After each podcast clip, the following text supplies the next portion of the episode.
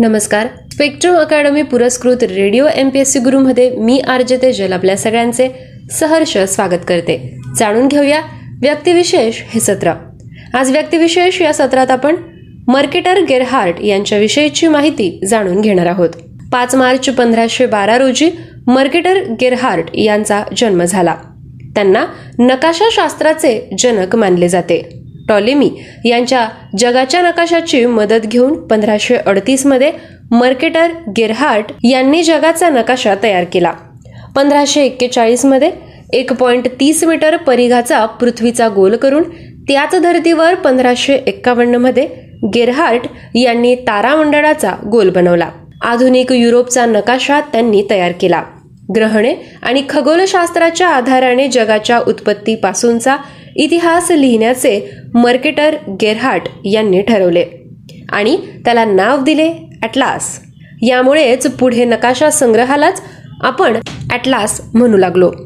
जगातील सर्व हवाई मार्ग व जलमार्ग दाखवणाऱ्या नकाशाकरता वापरले जाणारे मर्केटर प्रक्षेपण ही त्यांची भूगोलशास्त्राला दिलेली देणगी आहे. मर्केटर गेरहार्ट हे सुप्रसिद्ध फ्लेमिश भूगोल वेत्ता तसेच गणिती व मानचित्रकार होते. ॲटवर्प शहराजवळील र्युपलमोंद या गावी त्यांचा जन्म झाला. त्यांचे मूळ नाव गेरार्ट क्रेमर असे होते. क्रेमर या शब्दाचा फ्लेमिश भाषेत अर्थ होतो फेरीवाला किंवा व्यापारी. लॅटिन भाषेत व्यापाराला मर्केटर असा शब्द आहे. आपल्या आडनावाचे लॅटिनीकरण करून गेरहार्ट यांनी मर्केटर या नावाने आपले सर्व लिखाण प्रसिद्ध केले. त्यांचे पहिले शिक्षण the Brothers of the Common Life या संस्थेच्या एका शाळेत पार पडले. तेथे त्यांनी ख्रिस्ती सिद्धांत द्वंद्ववाद आणि लॅटिन यांचे अध्ययन केले. पंधराशे तीसमध्ये लुहा लुव्हा विद्यापीठात ते दाखल झाले. मानव्य विद्या आणि तत्वज्ञान या विषयांमध्ये त्यांनी पंधराशे बत्तीस साली एम ए ही पदवी संपादन केली. लुहा येथे गेमा फेरिसियस या सुप्रसिद्ध सैद्धांतिक गणित व्यत्याच्या हाताखाली मर्केटरचे शिक्षण झाले. तिथेच त्यांनी भूगोल नकाशाशास्त्र गणित आणि ज्योतिष विज्ञान या विषयांमध्ये पारंगतता मिळवली. फ्लँडर्स प्रदेशाचे सर्वेक्षण त्यांनी पंधराशे सदतीस ते चाळीस या काळात पूर्ण केले. सर्वेक्षणाची काही साधने सुद्धा तयार केली. वयाच्या अवघ्या चोवीसाव्या वर्षी मर्केटर यांनी खगोलशास्त्रात असामान्य गती आणि शास्त्रीय उपकरण निर्मितीबाबतचे अचूक ज्ञान मिळवून हुबेहूब आकृतीबंध तयार करणे तसेच उत्कीर्णन सुलेखन यांमध्ये असाधारण कौशल्य संपादन केले होते. प्रोटेस्टंट मताकडे त्यांचा ओढा असल्याने तसेच नकाशांकरिता विविध माहिती मिळवण्यासाठी सतत लुहानमधून ते बाहेरगावी जात असल्याने त्यांच्याविषयी संशय निर्माण होऊन त्यांच्यावर पाखंडीपणाचा आरोप ठेवण्यात आला होता. पंधराशे चौवेचाळीसमध्ये त्यांना तुरुंगात टाकण्यात आले. तथापि लुहा विद्यापीठाचे अधिकारी त्यांच्या पाठीशी खंबीरपणे उभे राहिल्याने त्यांना फारसा त्रास नव्हता. त्यांची सात महिन्यांची कारावासात शिक्षा उपभोगल्यानंतर मुक्तता झाली. मर्केटर पंधराशे बावन्नमध्ये बेल्जियम सोडून कायमचे वास्तव्य करण्यासाठी पश्चिम जर्मनी येथे गेले. त्यांच्या या स्थानांतरणामागे दोन प्रमुख हेतू होते. पहिला म्हणजे त्या काळी असलेली जर्मनीमधील धार्मिक सहिष्णुतेची वृत्ती आणि दुसरी म्हणजे क्लिव्हजचा सरदार विल्हेम यांच्या संकल्पित विद्यापीठात मर्केटर यांना प्राध्यापक पद मिळण्याची शक्यता होती. त्यांच्या हयातीत हे विद्यापीठ होऊ शकले नाही. लवकरच मर्केटरचा सर्वत्र बोलबाला होऊ लागला. त्यांनी ड्यूकला व्याकरणशाळा आणि तिचा अभ्यासक्रम यांच्या उभारणीत बहुमोल सहकार्य दिले. डुईसबर्ग येथे त्यांनी एक मानचित्र कलाविषयक तंत्रनिकेतन उभारले. पंधराशे चोपन्नमध्ये मर्केटरने त्या वेळेपर्यंत प्रमाणभूत मानल्या जाणाऱ्या परंतु अनेक चुका व अपुरेपणा असलेल्या दुसऱ्या शतकातील टॉलेमीच्या युरोपच्या नकाशावरून नवीन माहितीच्या आधारे पंधरा तक्ते एकमेकांना जोडून एक पॉईंट बावीस मीटर बाय एक पॉईंट एकोणसाठ मीटर आकाराचा आधुनिक धरतीचा युरोपचा नकाशा बनवला. पंधराशे बहात्तरमध्ये याच नकाशाची पुनरावृत्ती निघाली. पंधराशे चौसष्टमध्ये त्यांनी ब्रिटिश बेटांचा नकाशा तयार केला. क्लिव्जच्या ड्यूकच्या दरबारात मर्केटरची विश्व वर्णन तज्ज्ञ अशी म्हणून नियुक्ती करण्यात आली. हा त्यांचा मोठा गौरव होता. कृतज्ञता म्हणून मर्केटरने आपले काही पुस्तक ड्यूकला अर्पण केले आहेत. ज्या नकाशाच्या प्रक्षेपणाकरिता ते अजरामर झाले त्या पद्धतीने अठरा तक्ते जोडून बनवलेला आणि नाविकांकरता काढलेला जगाचा नकाशा पंधराशे एकोणसत्तरमध्ये त्यांनी प्रकाशित केला. ॲटलासचा पहिला भाग पंधराशे सत्तरमध्ये प्रसिद्ध झाला. पंधराशे अठ्ठ्याहत्तरमध्ये टॉलेमीच्या मूळच्या सर्व सत्तावीस नकाशांचे व तक्त्यांचे दुरुस्त्या टीका टिप्पणी यांसह पुनर्मुद्रण केले. पंधराशे पंच्याऐंशीमध्ये त्यांच्या सुप्रसिद्ध अटलासचा नकाशा संग्रह प्रसिद्ध झाला. त्यामध्ये फ्रान्स जर्मनी नेदरलँड्स यांचे नवीन नकाशे अंतर्भूत होते.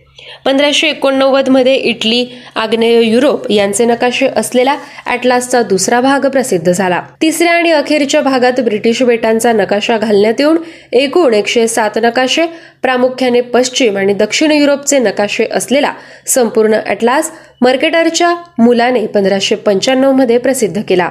त्याच्या आधीच्या वर्षीच मर्केटरचे निधन झालेले होते. जगातील जलमार्ग व हवाई मार्ग दाखवणाऱ्या नकाशांकरिता वापरले जाणारे मर्केटर प्रक्षेपण ही जगाला मोठी देण होय. असे महान नकाशा तज्ज्ञ मर्केटर गेरहार्ट यांचे दोन डिसेंबर पंधराशे चौऱ्याण्णव रोजी पश्चिम जर्मनीत निधन झाले.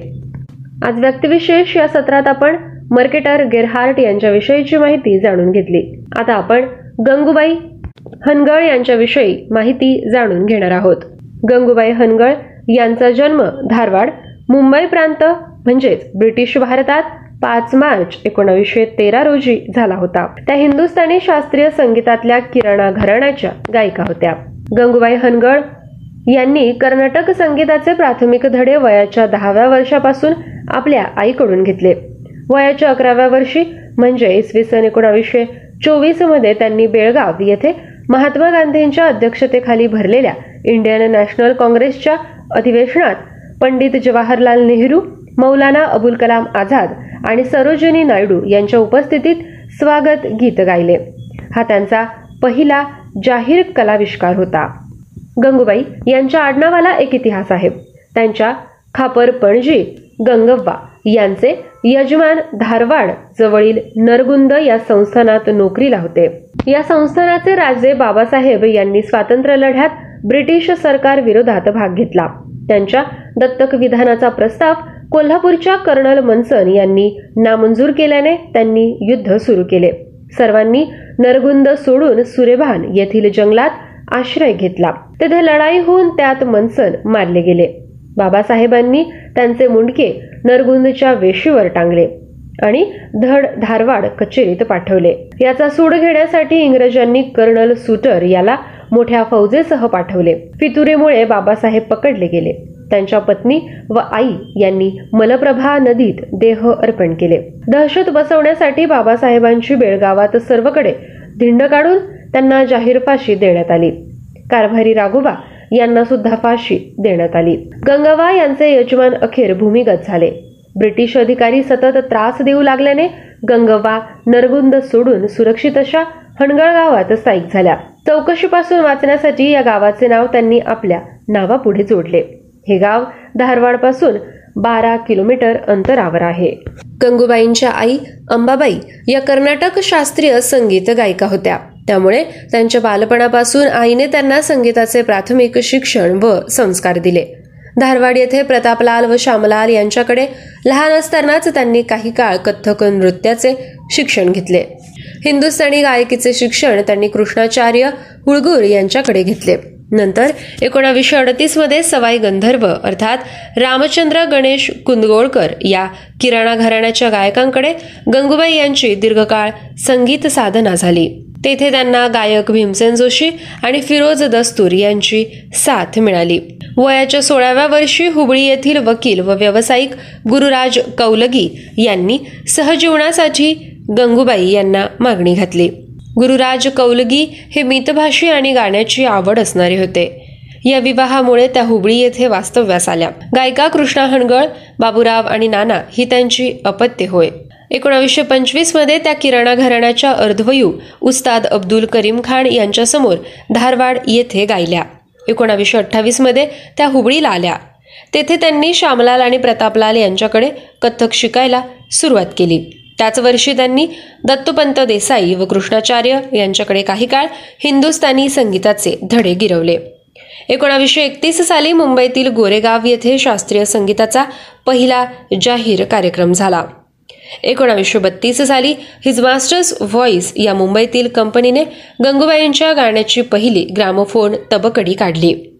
एकोणावीसशे तेहतीस साली आकाशवाणीच्या मुंबई केंद्रावरून त्यांच्या प्रत्यक्ष गाण्याचा कार्यक्रम पहिल्यांदाच प्रसारित झाला. एकोणावीसशे तेहतीस साली जी एन जोशींबरोबर एच एम व्हीने भारतीय भाषेत प्रथमतः ध्वनिमुद्रित केलेले द्वंद्वगीत त्या आकाशवाणीवरून गायल्या. एकोणावीसशे पस्तीस साली पंडित रामभाऊ कुंदगोळकर म्हणजे सवाई गंधर्व यांच्याकडे त्या आल्या. सुमारे पंधरा वर्ष त्यांनी सवाई गंधर्वांकडे संगीताचे शिक्षण घेतले व किराणा घराण्याची शैली पूर्णपणे आत्मसात केली. जयपूरच्या राजवाड्यात पंडित नेहरूंसमोर त्यांनी एकोणावीसशे बावन्न साली गायन केले. एकोणावीसशे शहात्तरमध्ये धारवाड विद्यापीठात मानद संगीत प्राध्यापक म्हणून त्या लागल्या. एकोणावीसशे ब्याऐंशी ते एकोणावीसशे चौऱ्याऐंशी कर्नाटक राज्याच्या संगीत आणि नृत्य प्रबोधिनीच्या त्या अध्यक्षा होत्या. एकोणावीसशे ब्याण्णव ते एकोणावीसशे चौऱ्याण्णवमध्ये कर्नाटकच्या विधान परिषदेच्या त्या सदस्या होत्या. दोन हजार दोन मध्ये आठ डिसेंबर रोजी वयाच्या एकोणनव्वदाव्या वर्षी महाराष्ट्राच्या ठाणे शहरात भरलेल्या सूरसंमेलन कार्यक्रमात त्या दीड तास गायल्या.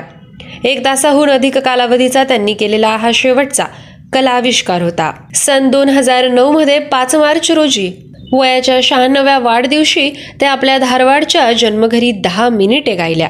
हे त्यांचे शेवटचे जाहीर गाणे होते. त्यांचे परदेशात सुद्धा कार्यक्रम होत असत. भारत सरकारने गंगूबाई हनगळ यांना पद्मभूषण आणि पद्मविभूषण या नागरी सन्मानांनी अलंकृत केले होते. त्यांना एकूण पन्नासहून अधिक पुरस्कार मिळाले होते. त्यात संगीत नाटक अकादमी पुरस्कार चार मानद डॉक्टरेट चोवीस पुरस्कार यांचा समावेश आहे. किमान नऊ वेळा पंतप्रधान व पाच वेळा राष्ट्रपतींकडून त्यांचा खास गौरव झाला होता. पाचवी इयत्ता शिकलेल्या गंगूबाईंनी संगीताच्या मानद प्राध्यापिका म्हणून काम केले. धारवाड येथील कर्नाटक विद्यापीठाच्या त्या सिनेट सदस्य होत्या. देशात व देशाबाहेर त्यांनी अनेक संगीत मैफिली गाजवल्या. भारतीय शास्त्रीय संगीताच्या प्रसारासाठी त्यांनी देशभरातील सुमारे दोनशे शाळा आणि महाविद्यालयातून कार्यक्रम केले. एकोणावीसशे बत्तीस ते एकोणावीसशे पस्तीस या काळात रामोफोन कंपनीने काढलेल्या त्यांच्या गांधारी या टोपण नावाने काढलेल्या सुमारे साठ ध्वनी मुद्रिका प्रचंड लोकप्रिय झाल्या. राग संगीत आणि मराठी भावगीते असलेल्या या ध्वनिमुद्रिका रसिकांनी कान भरून ऐकल्या. त्या साडेतीन मिनिटांच्या काळात गंगूबाई उर्फ गांधारी यांनी आपली सगळी तयारी कसून सादर केली होती. या गाण्यात मराठी लेखक आणि कवी मामा वरेरकर यांची दोन गाणी गंगूबाईंच्या आवाजात ध्वनिमुद्रित झाली होती. ती होती बाळाचा चाळा आणि आईचा चकुला. ही गाणी त्या काळात महाराष्ट्रात घरोघरी वाजत असत. गंगूबाईंच्या ध्वनिमुद्रिकेच्या तबकडीवर छापले होते की जून महिन्यात आम्ही प्रसिद्ध केलेली मिस गांधारी यांची रेकॉर्ड इतकी लोकप्रिय झाली आहे की प्रमुख गायिकांच्या मालिकेत त्यांनी मानाचे स्थान मिळवले आहे. हनगल कुटुंबियांनी एकोणावीसशे ब्याण्णवमध्ये हनगळ म्युझिक फाउंडेशनची स्थापना केली. गंगूबाई यांचे गंगा लहरी हे हुबळीतील घर नूतनीकरण करून तेथे संग्रहालय तयार करण्यात आले आहे. भारतातील विविध प्रांतातील एकशे वीस प्रकारची शास्त्रीय व लोकवाद्य तेथे आहेत.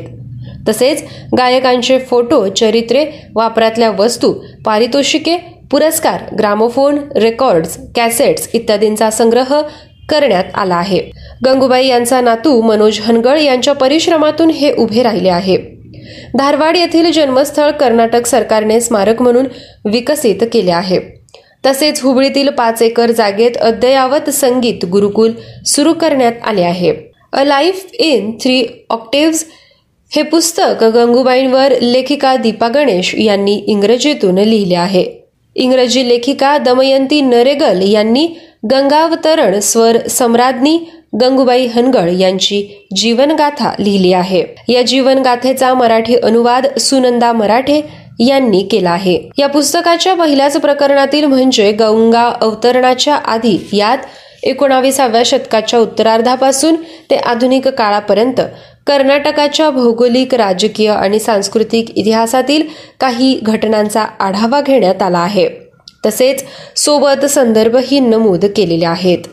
संगीतप्रेमी जाणकार आणि नव्याने संगीत शिकणाऱ्यांना यामुळे उपयुक्त माहितीचा खजिनाच मिळतो. यासोबतच मराठी लेखिका संध्या देशपांडे यांनी स्वरगंगा गंगूबाई हनगड हे पुस्तक लिहिले आहे. जनतेने आणि संस्थांनी त्यांना अनेक उपाधी अथवा पदव्या बहाल केलेल्या होत्या. ठुमरी भजन इत्यादी अभिजात हिंदुस्थानी संगीतातील गायन प्रकारात त्यांनी गायन केले असले तरी त्यांचे विशेष लक्ष होते खयाल या गायकीवर. एकोणावीसशे अडतीसमध्ये जेव्हा त्यांची सवाई गंधर्व यांच्याकडे रितसर संगीत साधना होऊ लागली तेथे त्यांची प्रख्यात गायक भीमसेन जोशी आणि फिरोज दस्तूर या गुरुबंधूंशी सुद्धा भेट झाली. एकोणावीसशे पन्नासच्या सुमारास टॉन्सिलच्या व्याधीवर उपचार घेत असताना त्यांचा मूळचा आवाज बदलून तो भरदार आणि दमदार बनला. तथापि हा बदल त्यांनी धीरोदात्तपणे स्वीकारला आणि आपली संगीत साधना सुरू ठेवली. एकोणावीसशे बावन्नमध्ये आकाशवाणीच्या अखिल भारतीय संगीत सभेत त्यांनी गायन केले. या मैफिलीस तत्कालीन पंतप्रधान पंडित जवाहरलाल नेहरू उपस्थित होते. बाबूराव पेंढारकर यांच्या विजयाची लग्ने या चित्रपटातही त्या गायल्या होत्या. एकोणीसशे ब्याण्णव चौऱ्याण्णव या काळात कर्नाटक विधान परिषदेच्या सदस्य म्हणून त्यांना नियुक्त करण्यात आले. बंधू शेषगिरी हनगळ आणि कन्या कृष्णा हनगळ यांच्या साथीने त्यांनी विविध देशातून किराणा घराण्याच्या मैफिली सादर केल्या. यामध्ये England America Canada Germany France Pakistan आणि नेपाळ यांचा समावेश आहे. एकोणावीसशे ब्याऐंशी ते चौऱ्याऐंशी या दरम्यान गंगूबाई कर्नाटक संगीत नृत्य अकादमीच्या तसेच सवाई गंधर्व महोत्सव आणि आर्य संगीत प्रसारक गंधर्व महोत्सव पुणे या संस्थांच्या अध्यक्ष होत्या. कर्नाटक विद्यापीठाच्या सल्लागार मंडळावरही त्यांनी सहा वर्षे काम केले. कुंदगोळ या गावी गुरु सवाई गंधर्व यांच्या स्मृतीप्रित्यर्थ दरवर्षी दोन दिवस संगीत महोत्सवाचे आयोजन करत असत. या महोत्सवात जुने आणि नवे अनेक गायक अतिशय आवडीने हजेरी लावत असत. त्यांनी युवा गायक गायिकांना गुरुकुल पद्धतीने घरी ठेवून गान विद्या दिली. भारतीय ज्ञानपीठ पुरस्कार विजेते कन्नड महाकवी दत्तात्रय रामचंद्र बेंद्रे यांनी गंगूबाई यांना गायन गंगादेवी ही पदवी बहाल केली. त्यांना काही विद्यापीठांनी सन्मान्य डॉक्टरेट पदवी दिली. भारत सरकारने त्यांच्या स्मृती प्रित्यर्थ दोन हजार चौदा साली टपाल तिकीट काढले आहे. नन्ना बदुकीन हादू हे कन्नडमधील तसेच सॉन्ग ऑफ माय लाईफ हे इंग्लिशमधील त्यांचे आत्मचरित्र प्रसिद्ध आहे. हुबळी येथील गंगा लहरी या त्यांच्या निवासस्थानी त्यांनी त्यांच्या गुरूंचे स्मारक आणि संग्रहालय उभारले आहे.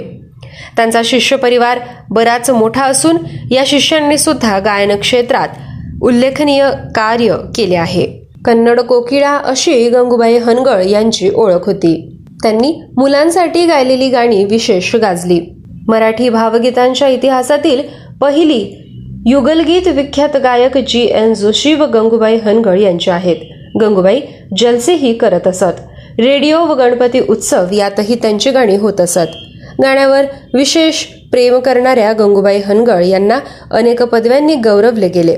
हुबळी येथे त्यांच्या नातवाने त्यांच्या स्मरणार्थ स्मरण मंदिर नावाचे एक संग्रहालय उभे केले.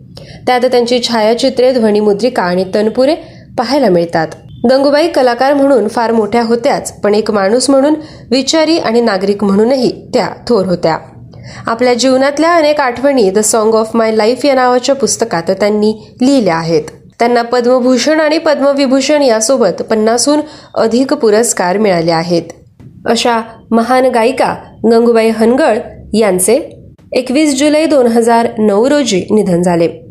आज व्यक्तिविशेष या सत्रात आपण नकाशात तज्ज्ञ मार्केटर गिरहार्ड आणि गंगूबाई हनगळ यांच्याविषयीची माहिती जाणून घेतली. पुन्हा भेटूया पुढील सत्रात. तोपर्यंत stay tuned to radio MPSC guru spreading the knowledge powered by Spectrum Academy धन्यवाद.